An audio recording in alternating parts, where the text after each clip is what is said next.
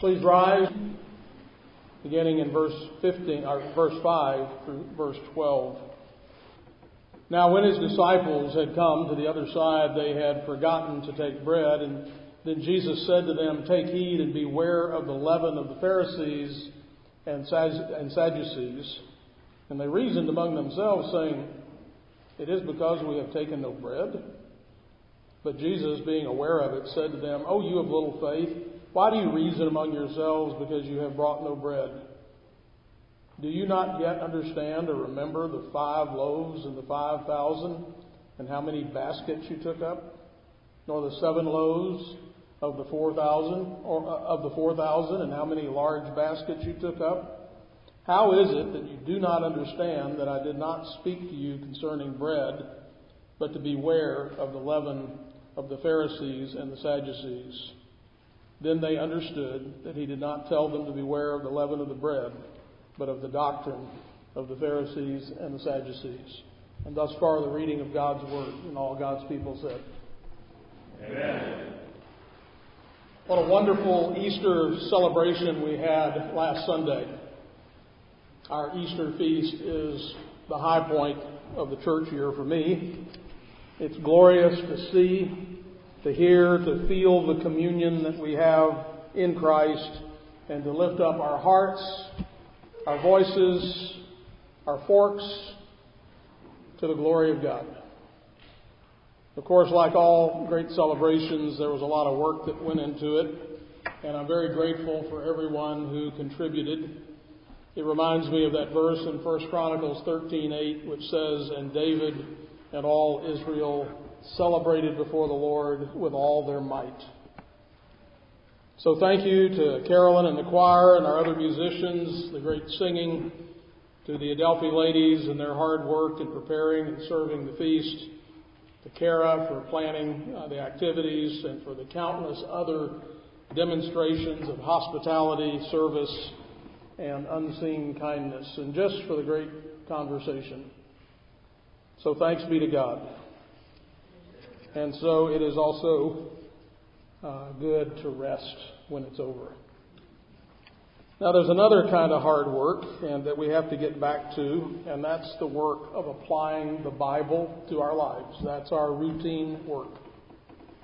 Day in and day out, of listening to its instru- instructions and taking it to heart. We're called to live by every word of God, every word that proceeds from the mouth of God, and it is the work of pastors to shepherd the sheep, and this includes feeding, guiding, protecting. Or as the Apostle Paul instructed Pastor Timothy, uh, reprove, rebuke, and exhort with all long suffering. In the Old Testament, the prophets spoke to Israel concerning promises as well as warnings and calls to repentance. Likewise, the apostles wrote to the churches of the New Testament uh, in the New Testament period uh, to both encourage and to deal with particular problems or threats that arose. Moreover, the ministry of Jesus was not simply one of pleasant sayings and platitudes, but was, but was regularly filled with what we could characterize as hard sayings, hard things to listen to. The sermons and teachings of the Bible are varied in both style and application. They deal with the big picture without neglecting the personal and the individual. Just as a good parent raises children for their, or praises children for their praiseworthy acts, but also evaluates and discovers weaknesses in their children, and then moves to address them and strengthen their children in order to prepare them to be fruitful and productive.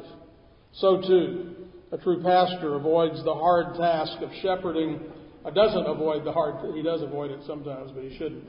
Uh, he doesn't avoid the hard task of pastoring, um, uh, but rather is willing to speak directly to the areas where there's the most need, even if it's not always the most wanted. Therefore, I intend to preach a series of sermons on the topic of self righteousness. Scripture, especially Jesus, has quite a bit to say about this topic. When the Bible issues multiple warnings, it's because there are real dangers. Self righteousness, which is a manifestation of pride, um, it occupi- and it occupies um, and a great deal of our life and a great deal of the blind spots that we have. Self righteousness is our greatest danger. Say that again. Self righteousness is our greatest danger. And we're worried about all kinds of things in the world. We watch the news, read the paper, all kinds of things to scare us. There's war and political issues and health issues, all kinds of things, but the single greatest threat to us is self righteousness. This includes arrogance, haughtiness, egotism, intolerance, prejudice, all of which are just different faces of pride. And so, other than the Romans, let me ask you, who are the main bad guys in the New Testament? The Pharisees, thank you. And to a lesser degree, the Sadducees and the scribes. And so some of these were the ones who ultimately would demand the death of Jesus. The New Testament mentions them over, the Pharisees over a hundred times, and so it's obvious that we need to pay attention to them and see what Jesus has to teach us about them, and more importantly, how this might apply to us. Now, I think that I can promise you that the next few weeks are going to be, to understate it, uncomfortable. Uh, one of the things that uh, uh, one of the things that leaven came to symbolize in the Bible was impurity. So when Jesus warned against the leaven of someone's teaching, he was warning against uh, ways in which the true message uh, of God's kingdom could be corrupted or diluted or watered down. And so little by little it creeps in and creeps over us. And so if you can hear what the Bible has to say about Pharisees and remain comfortable, then you should be highly concerned. Nevertheless, being made uncomfortable by the Word of God and the Holy Spirit is a good thing. He loves us. That's why He speaks directly to us. He tells us the truth about us, and about Himself, and about sin, and about righteousness. No pain, no gain. Light shining in a dark place is revealing and startling, and we are because we are often forced to see things we would we'd rather not see. So let me ask you, have you ever not sought the counsel from a parent, a friend, or a pastor because you kind of knew what they were going to say, but you didn't want to hear it? So you kept your own counsel, or you went to selective people and told them a selective story in order to get the answer that you wanted to hear. Well, I'd like to suggest that we all do that with the Bible, don't we? We avoid certain things. We know what it says, and we kind of con- conveniently forget because His standards are demanding, and we prefer our softer version. And by the way, we won't get into it today, but we're going to see that this is one of the primary problems with the Pharisees. We always think of the Pharisees as strict, but actually, they created a standard that was achievable. So they weren't near as strict as God. So God devotes, again, a fair amount of place to describing Jesus' interaction with Pharisees, and he does so because there are many important lessons to be learned. So I'm going to ask you to do something from the very beginning. At first glance, since the Pharisees seem to be such bad guys in the Bible, we might be tempted to dismiss them and not think that they have anything to do with us. They're the bad guys, and we're not bad guys. It's easy to try to see ourselves in the more noble characters of the Bible. But I want us to look very hard at ourselves and see if we can find our inner Pharisee. He's in there. He might be hiding, but he's in there. And so we're going to pause right now, and we're going to ask the Holy Spirit to search us and try us and see if there's a Pharisee inside. So bow your head, please. Now, Don't ask for your neighbor. Only ask for yourself. Lord, show me the real me. Show me every place where I rely upon my righteousness instead of the righteousness of Christ. Show me my pride and my arrogance, my haughtiness, my condescension, my judgmental attitudes. Lord, reveal that to me, even though it's painful. Show me so that I might turn from it and I might rely upon Christ and Him alone. It's in His name we pray. Amen. So we're going to take a little time with this study, and I've been asked before, what's the difference between a sermon and a Bible study? And I think some good Pharisees could probably parse that out way better than I can. Um, traditionally, there are some stylistic differences, preferences, and expectations, but biblically and practically, I think it might be a distinction without a difference. In either case, pastoring requires both. And so, call it what you will, we're going to take a look at what the Bible says about the Pharisees and consider what we can learn from that. So today is a simple introduction. We'll get to the hard stuff as we go along. So you can relax a little bit today. Uh, so, and I would ask you this: if you have to miss a Sunday, let me encourage you to get the recording so you won't miss something that is critical to your spiritual maturity. Who were the Pharisees? Well, before we can start to understand the lessons that Jesus taught about the Pharisees, we first must have an accurate understanding of who the Pharisees are.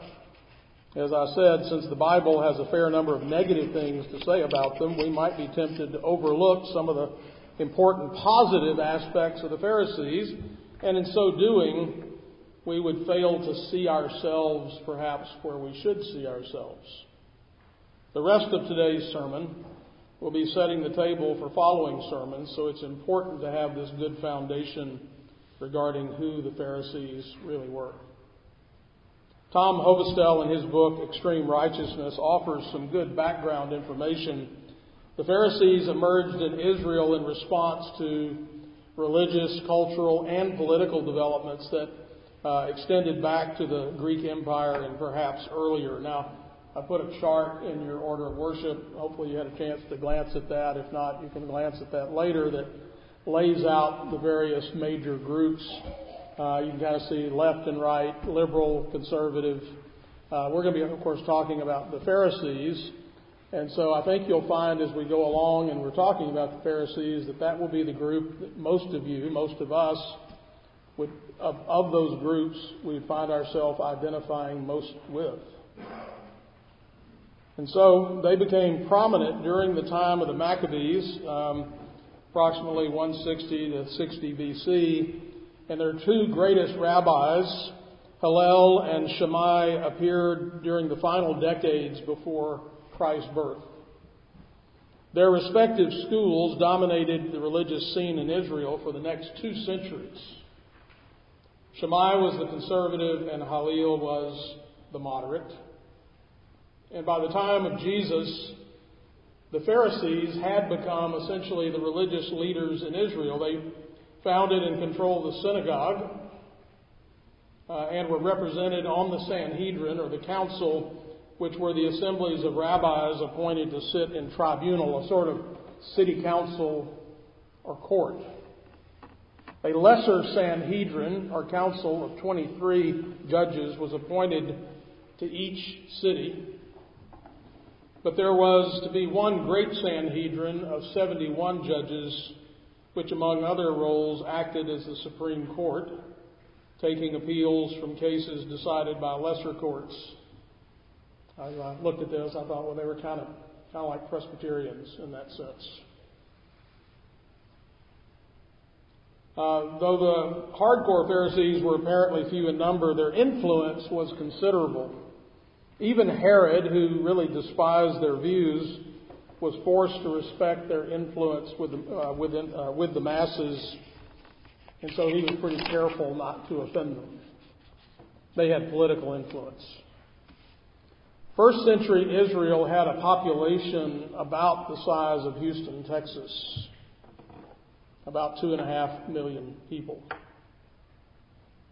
There were about 7,000 Pharisees in the first century, Israel.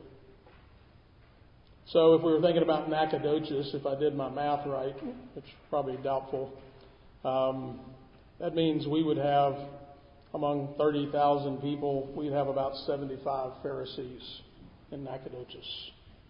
Doesn't seem like very many people. That's more people than we have in this room.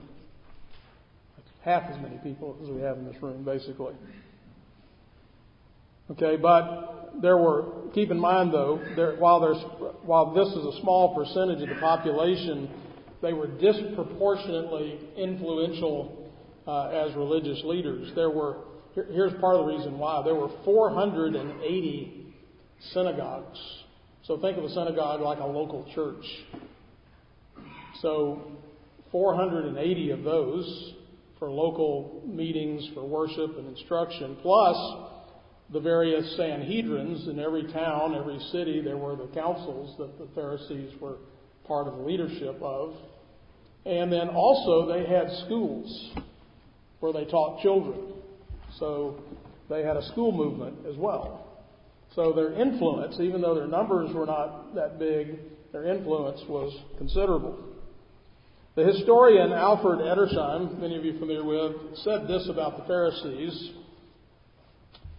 There would be no difficulty in recognizing a Pharisee. Walking behind him, the chances were he would soon halt to say his prescribed prayers. If the fixed time for them had come, he would stop short in the middle of the road, perhaps say one section of them, move on, again say another part, and so on, until whatever else might be doubted, there could be no question of the conspicuousness of his devotions in, market, in the marketplace or corners of the street.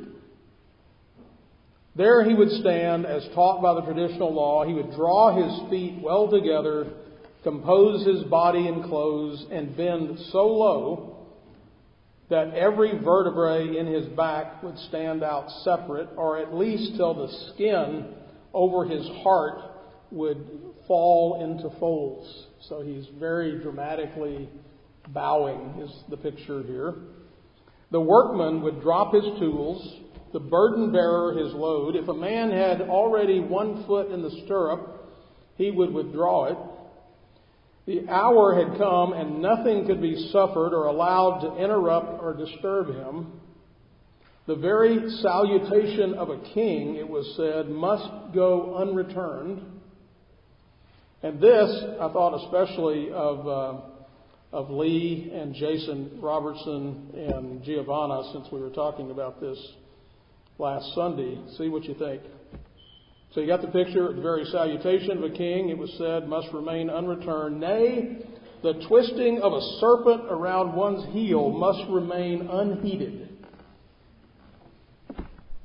Now that's dedication, isn't it? So, looking at the roots of the Pharisees historically, we can see some striking similarities to the Protestant Reformation.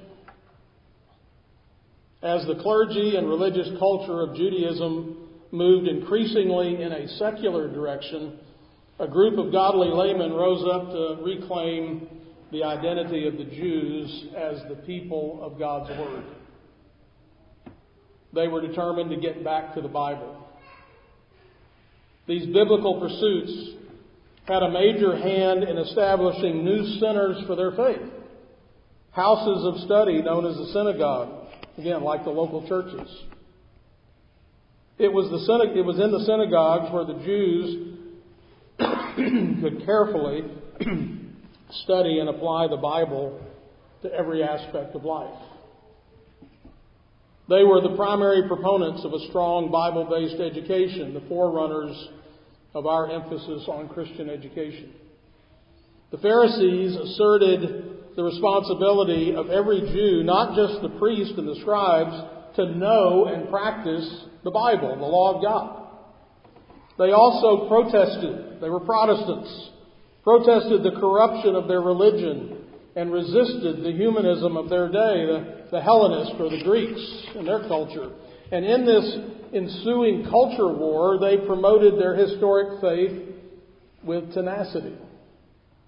They sought to reform an overly ritualistic and meaningless worship. They faithfully practiced their faith, and sometimes they were persecuted for it. They were the theological conservatives. Jesus said in Matthew 23, verse 2 and 3, the, the scribes and the Pharisees sit in Moses' seat. Therefore, whatever they tell you to observe, that observe and do. And the Apostle Paul likewise sided with the Pharisees theologically in Acts chapter 23, verses 6 through 10. And the Pharisees, as we've said, were very interested in studying the Bible and applying it to all of life. So there are several things about Pharisees to commend them. They generally held to sound biblical doctrine and interpretation. They had a high view of Scripture. They had a well developed liturgy. They made a zealous application of Scripture to all of life. And so there is much that we can find in the Pharisees that we could identify with. Moreover, the Pharisees sought to sincerely live out their faith. They were generally recognized in the community as being more religious or more faithful than the average person. Jesus made a startling statement in the Sermon on the Mount when he said this For I say to you, unless your righteousness exceeds the righteousness of the scribes and the Pharisees, you will by no means enter the kingdom of heaven. That was a startling, stunning statement for Jesus to make. You'll remember that in the New Testament we find Jesus in the synagogue in Luke 4. So he came to Nazareth where he had been brought up, and as his custom was, he went into the synagogue on the Sabbath day and stood up and read. Remember, the synagogues were founded by the Sadducees, uh, by the Pharisees. And so, um, the Pharisees also modeled this righteous lifestyle in at least five other areas. First, their prayer life. They prayed publicly, regularly, ritually, and respectfully, and often they fasted when they prayed. Second, they lived consecrated or separate lives. The very name Pharisee is derived from a word that means separate ones. Third, they valued fellowship. Josephus uh, uh, records, quote, Pharisees are affectionate to each other and cultivate harmonious relations within the community. Fourth, they were good givers.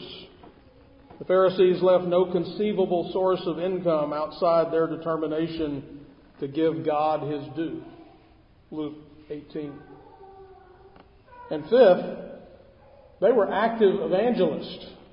Jesus said they would travel over land and sea to get one proselyte, one convert.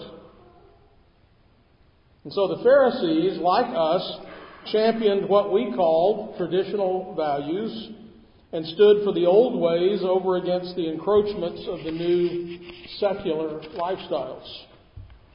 Hillel, one of the primary leaders of the Pharisees, said, quote, be of the disciple of Aaron, loving peace and pursuing peace, loving mankind and bringing them to the law. So I hope as, as we're going here, we're getting a little different picture. Because again, there are a number of negative things said, but we're seeing some of the more positive things about the Pharisees that we can identify with. In the Gospels, we have three examples of Pharisees who had the kindness and courage to invite Jesus to their house for dinner. As some of the Pharisees came out to see and hear Jesus, even in their challenges to him, we read that they left glorifying God, Luke 5:26, and they were all amazed, and they glorified God and were filled with fear, saying, "We have seen strange things today." Talking about Jesus. In Luke 13:31, after Jesus had just finished teaching on the way into the on the way into the kingdom, we read this, on that very day, some Pharisees came saying to him, Get out and depart from here, for Herod wants to kill you. So they were warning Jesus. They were protecting Jesus. So not all the Pharisees wanted Jesus dead. And then there are two well-known Pharisees in the Gospels, one named Nicodemus and the other Joseph of Arimathea. Nicodemus was a high-ranking Pharisee. John 3:1 there was a man of the Pharisees named Nicodemus, a ruler of the Jews. He seems to have been a sincere seeker of the truth. John 3, 1 and 2, there was a man of the Pharisees named Nicodemus, a ruler of the Jews. This man came to Jesus by night and said to him, Rabbi, we know that you are a teacher come from God, for no one can do these signs that you do unless God is with him. Eventually, he spoke on behalf of Jesus and was criticized for it. John 7, starting in verse 45, Then the officers came to the chief priests and Pharisees, who said to them, Why have you not brought him? And the officers answered, No man ever spoke like this man. Then the Pharisees answered them, Are you, are you also deceived? Have any of the rulers of the Pharisees believed in him? But this crowd that does not know the law is accursed. Nicodemus, he who came to Jesus by night, being one of them, said to them, Does our law judge a man before it hears him and knows what he's doing? So Nicodemus is now before his compatriots, fellow Pharisees, defending Jesus. After the crucifixion, Nicodemus spent considerable money for the spices for Jesus' burial in John 19:39 and Nicodemus who at first came to Jesus by night also came bringing a mixture of myrrh and aloes about a hundred pounds. Joseph of Arimathea, after the crucifixion of Jesus, requested his body. Luke 23, verse 50 and 50 through 53. Now behold, there was a man named Joseph, a council member uh, of the Sanhedrin, a good and just man. He had not consented to their decision indeed. He was from Arimathea, a city of the Jews, who himself was also waiting for the kingdom of God. This man went to Pilate and asked for the body of Jesus. Then he took it down, wrapped it in linen, laid it in the tomb that was hewn out of the rock where no one had ever lain before. so among the Pharisees, there was some division regarding what they thought about Jesus. John 19, uh, John 9, 16. Therefore, some of the Pharisees said, "This man is not from God, because he does not keep the Sabbath." Others said, "How can a man who is a sinner do such signs?" And there was a division among them. In Acts 5, 33 through 42, we also see a leading Pharisee named Gamaliel protecting the apostles. When some wanted to kill them, he called for an executive session of the Sanhedrin. So the apostles left the room. Now there they are, with, just with the council. And he offered a, defense of the apostles, effectively argue, arguing for tolerance in the face of his peers. And some years later, another group of Pharisees helped save the life of the apostle Paul in Acts 23. And in Acts 15:5, we learn that some of the Pharisees had become believers. But some of the sect of the Pharisees who believed rose up saying, "It is necessary to is it necessary to circumcise them and to command them to keep the law of Moses?" So here, here are some Pharisees that became Christians. And finally, and significantly, the Apostle Paul was a Pharisee and the son of a Pharisee. He had been educated under Rabbi Gamaliel, who was the grandson of Hillel, one of the key leaders of the Pharisees. Paul says in Acts 22:3, "I am indeed a Jew, born in Tarsus of Cilicia, but brought up in this city at the feet of Gamaliel, taught according to the strictness of our father's law, and was zealous toward God as you all are today." In Acts 26, Paul says, "My manner of life from my youth." Which was spent from the beginning among my own nation in Jerusalem. All the Jews know they knew me from the first, if they were willing to testify, that according to the strictest sect of our religion, I lived a Pharisee. And then Philippians 3 4 through 6. I also might have confidence in the flesh. If anyone thinks he might have confidence in the flesh, I more so. Circumcised the eighth day of the stock of Israel of the tribe of Benjamin, a Hebrew of the Hebrews, concerning the law, a Pharisee, concerning zeal, persecuting the church, concerning righteousness which is in the law, blameless. And so Paul is actually not speaking critically here. He's actually saying, I've got a pretty good resume here when it comes to the Bible, my credentials as a Jew, as a Hebrew of the Hebrews, and as a Pharisee commend me. And of course, what he's going to go on to say is, but it turned out that wasn't enough. Even with all of that, as good as that is, and as we think about ourselves, okay, we're born in America, Christian nation, perhaps many of us raised in the church, baptized when very young, or even as infants. Perhaps here every week, we read our Bibles, we believe our Bibles. We could say a lot of the same things, but the question before us is going to be is that enough? Are we putting our trust in those things? Or, and if we do, then we're stopping short of where we need to be. See, Paul thought he was going to be able to commend himself to God because of all these things.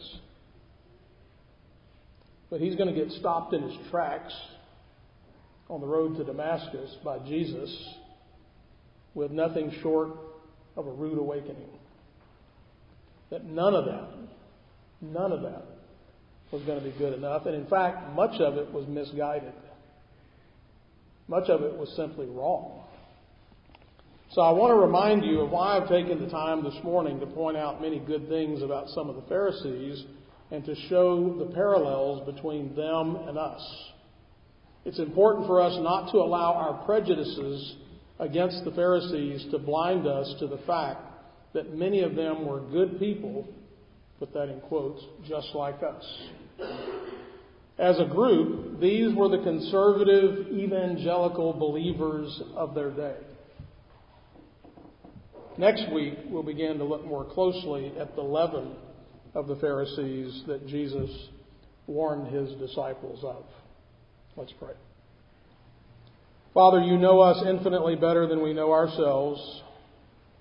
Yet even we know that we are filled with pride and self righteousness, which manifests itself in countless ways, ways toward you and others. Help us to see ourselves the way you see us and grant us humble hearts to show mercy toward all those around us. For whatever mercy we might show, it is still, it is still tiny compared to the mercy that you have shown us. Give us the eyes to see and eyes of faith to trust in the righteousness of Christ alone, in whose name we pray. Amen.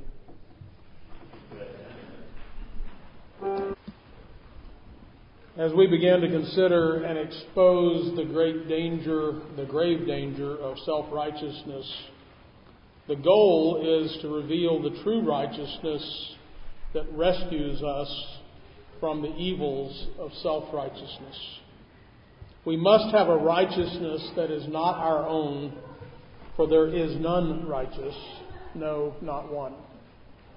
Romans chapter 10, verses 1 through 13 as we prepare to come to the table.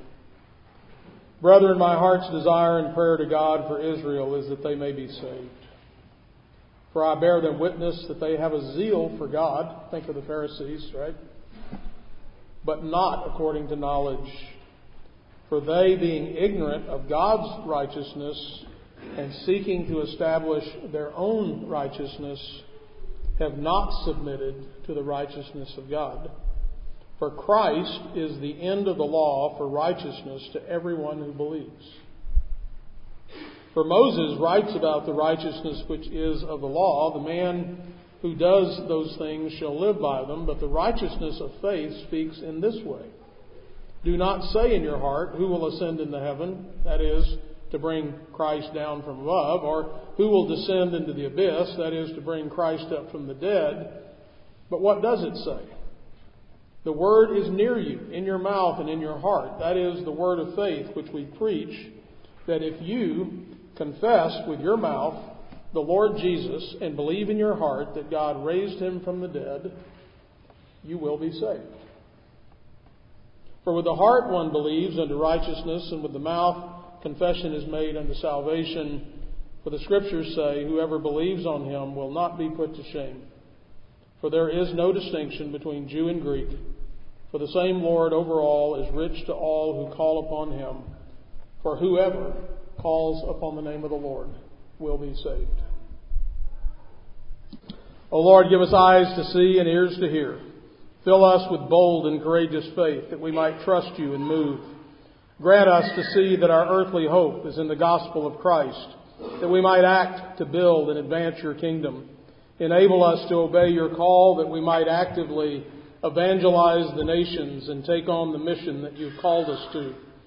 And so we pledge to preach the word, to be instant in season and out of season, to reprove, rebuke, exhort with all long suffering and doctrine, indeed to teach men and nations all things whatsoever you have commanded.